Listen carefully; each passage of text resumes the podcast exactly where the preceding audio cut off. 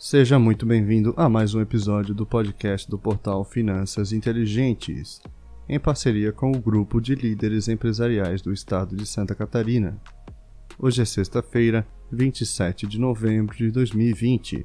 Eu sou Victor Silvestre, assessor de investimentos, e vim aqui lhe trazer o resumo do mercado. O índice Bovespa fechou aos 110.575 pontos, representando uma alta de 4,27%. Já o IFIX, o índice dos fundos imobiliários, fechou com uma pequena alta de 0,54%, sendo cotado aos 2.811 pontos.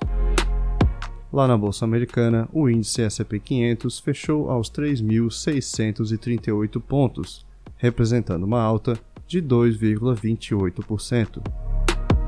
Já o dólar comercial engatou uma pequena baixa de 1,11%, sendo cotado aos R$ 5,32.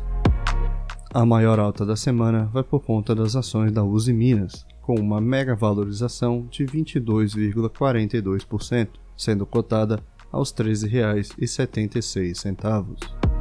Por outro lado, a maior baixa da semana fica por conta das ações do grupo Pão de Açúcar, com uma baixa de 4,86%, a ação está cotada aos R$ 69,45. Nesta semana, foi divulgado os dados sobre o IGPM, Índice Geral de Preços ao Mercado, este que subiu 3,19% no mês de novembro.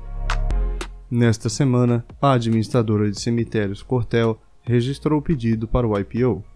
O grupo espera um aumento de demanda pelas mortes por Covid-19. E nas notícias desta semana, de acordo com o IBGE, a taxa de desemprego subiu para 14,6% neste último trimestre.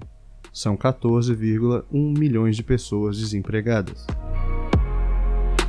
O secretário do Tesouro, Bruno Funchal, afirmou que o espaço para a prorrogação do auxílio emergencial é muito reduzido, se não zero. Já o ministro da Economia, Paulo Guedes, afirmou que não haverá necessidade da prorrogação do benefício para o ano de 2021.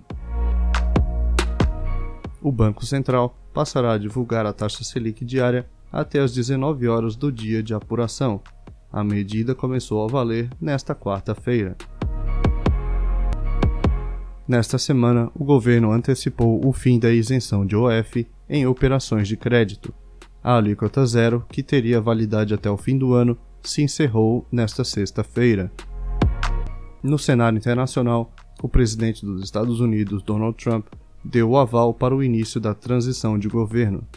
O democrata Joe Biden começou a nomear sua equipe, que inclui, entre outros, Anthony Blinken, secretário de Estado, Janet Yellen, secretário do Tesouro, e John Kerry, secretário de Meio Ambiente.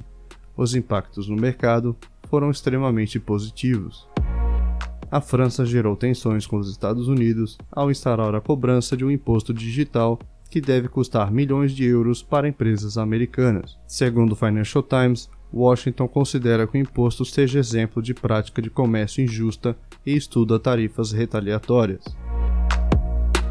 Na Alemanha, a chanceler Angela Merkel confirmou na quarta-feira que o lockdown parcial implementado no país não se encerrará no final de novembro, conforme tinha sido planejado, e será estendido até o dia 20 de dezembro, sendo possivelmente prorrogado até o início de 2021. O índice Dow Jones ultrapassou os 30 mil pontos pela primeira vez na história na última terça-feira, com o otimismo dos mercados pela vacina e pelas eleições americanas.